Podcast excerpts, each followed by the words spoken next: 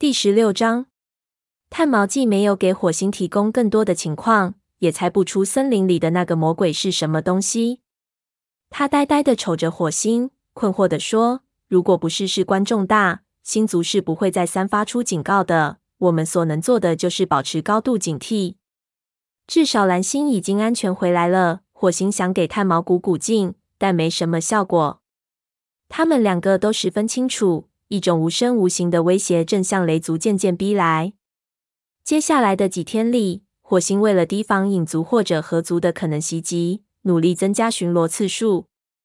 如今既要维持日常巡逻，又要安排站岗值班，族里的武士显然不够用。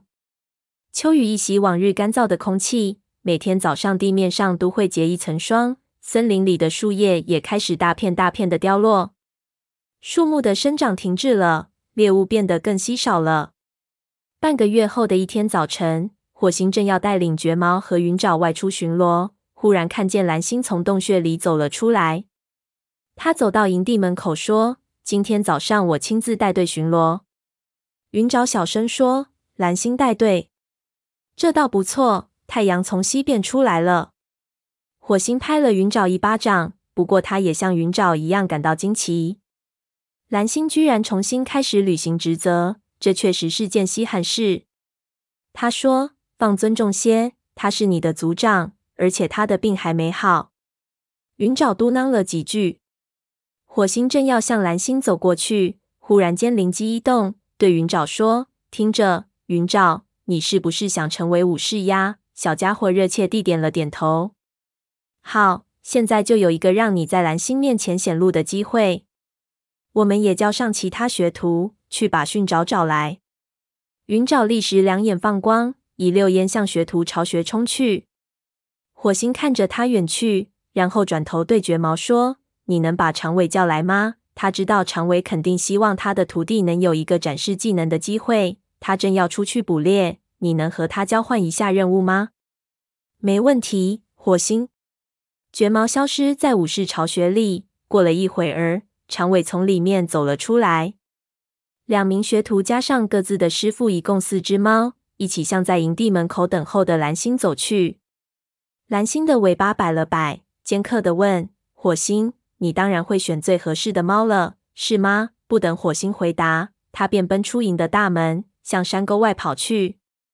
火星跟随蓝星直奔河族边界，路上的景象勾起了他往日的回忆。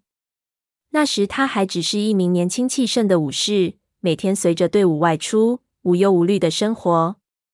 看着大火后满目疮痍的森林，他知道那些快乐的日子一去不复返了。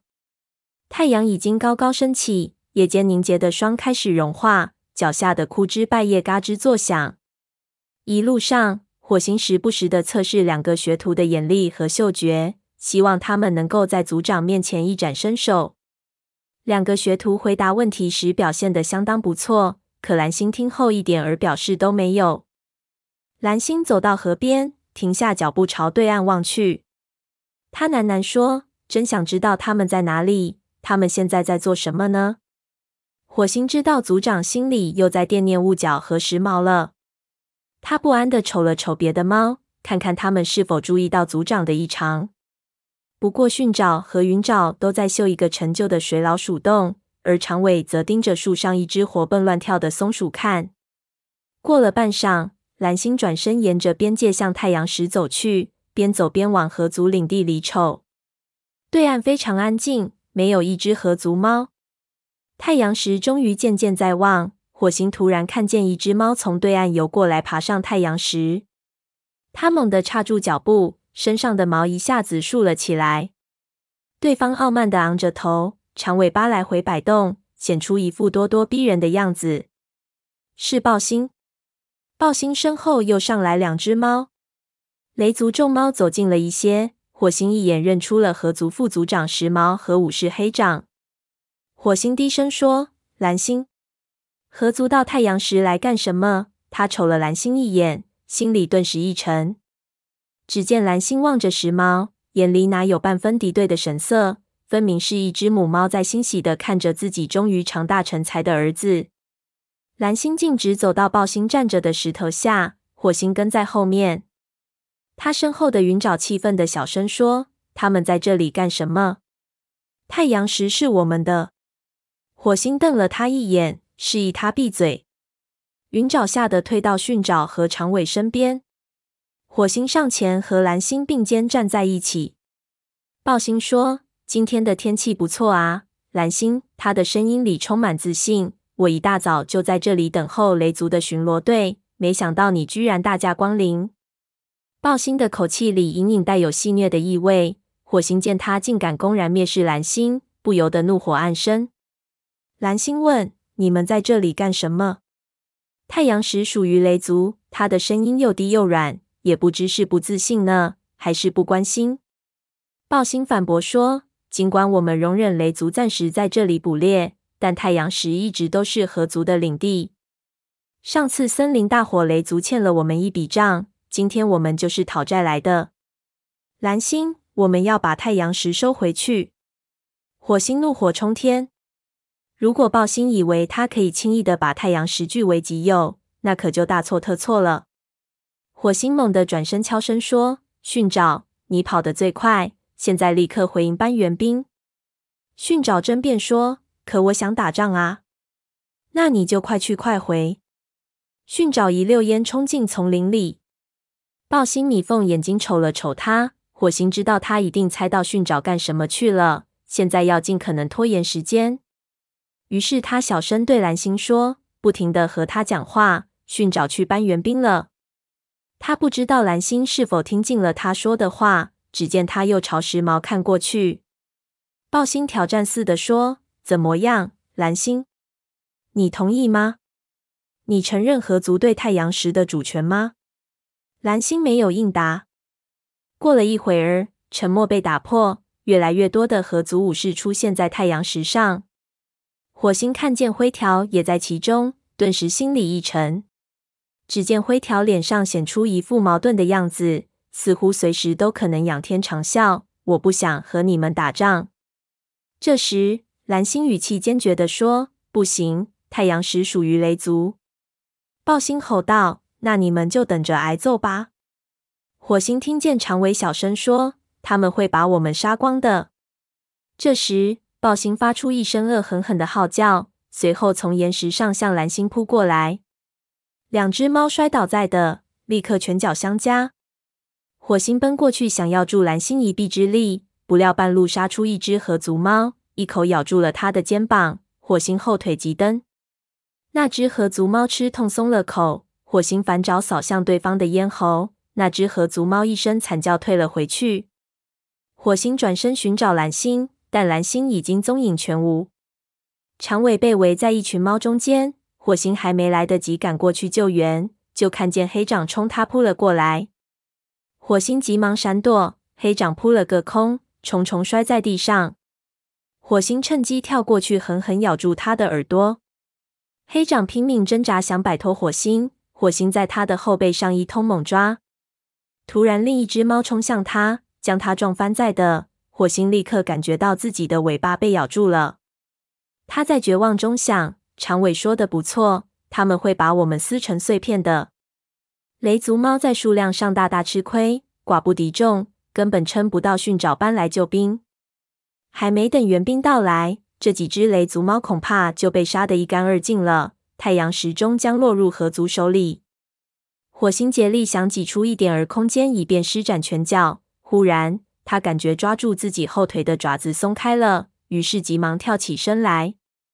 只见云爪骑在黑掌的背上，紧紧抓住他的黑色皮毛，眼睛里闪着狂野的光。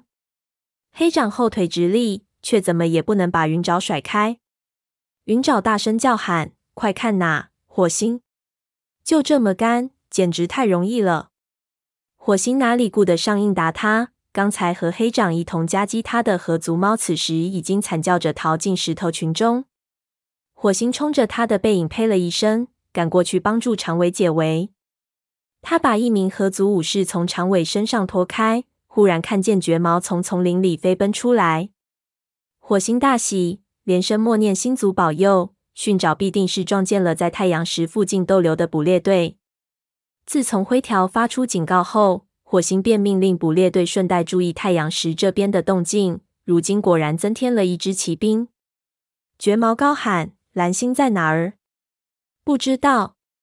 火星四下张望，寻找蓝星。他看见暴星和白风在一块岩石上激斗，不过却不见蓝星踪影。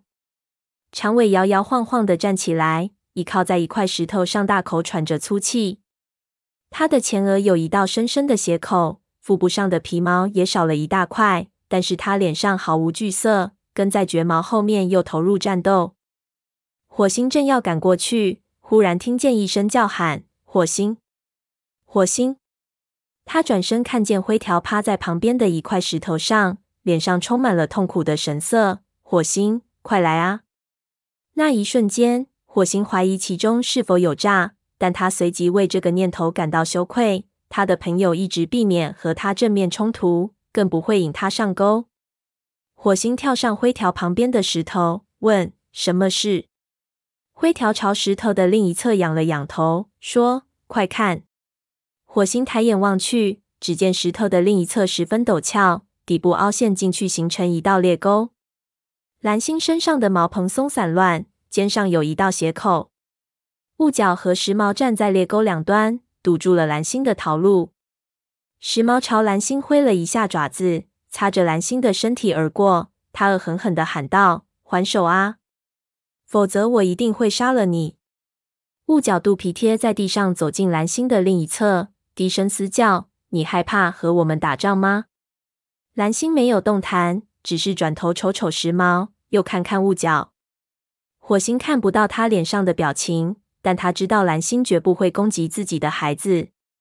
灰条小声对火星说：“实话告诉你吧。”就算背负叛徒的骂名，我也绝不可能任由他们杀了蓝星。火星感激地看了他一眼。灰条并不知道蓝星和这两名合族武士之间的关系。他之所以这么做，完全是出于对前族长的忠诚。火星没有时间去细想灰条这种矛盾的忠诚，他必须救出蓝星。雾角和时髦气势汹汹，已经逼近蓝星了。时髦讥讽说：“你还像个族长的样子吗？”为什么不战斗？他的一只爪子往回猛扯，在蓝星肩膀上划了一道口子。火星立刻跳了下去，恰好落在时髦的身上，把时髦从蓝星身边撞开。雾角发出一声怒吼，张开利爪。火星大喊：“住手！你们不能伤害蓝星，她是你们的妈妈。”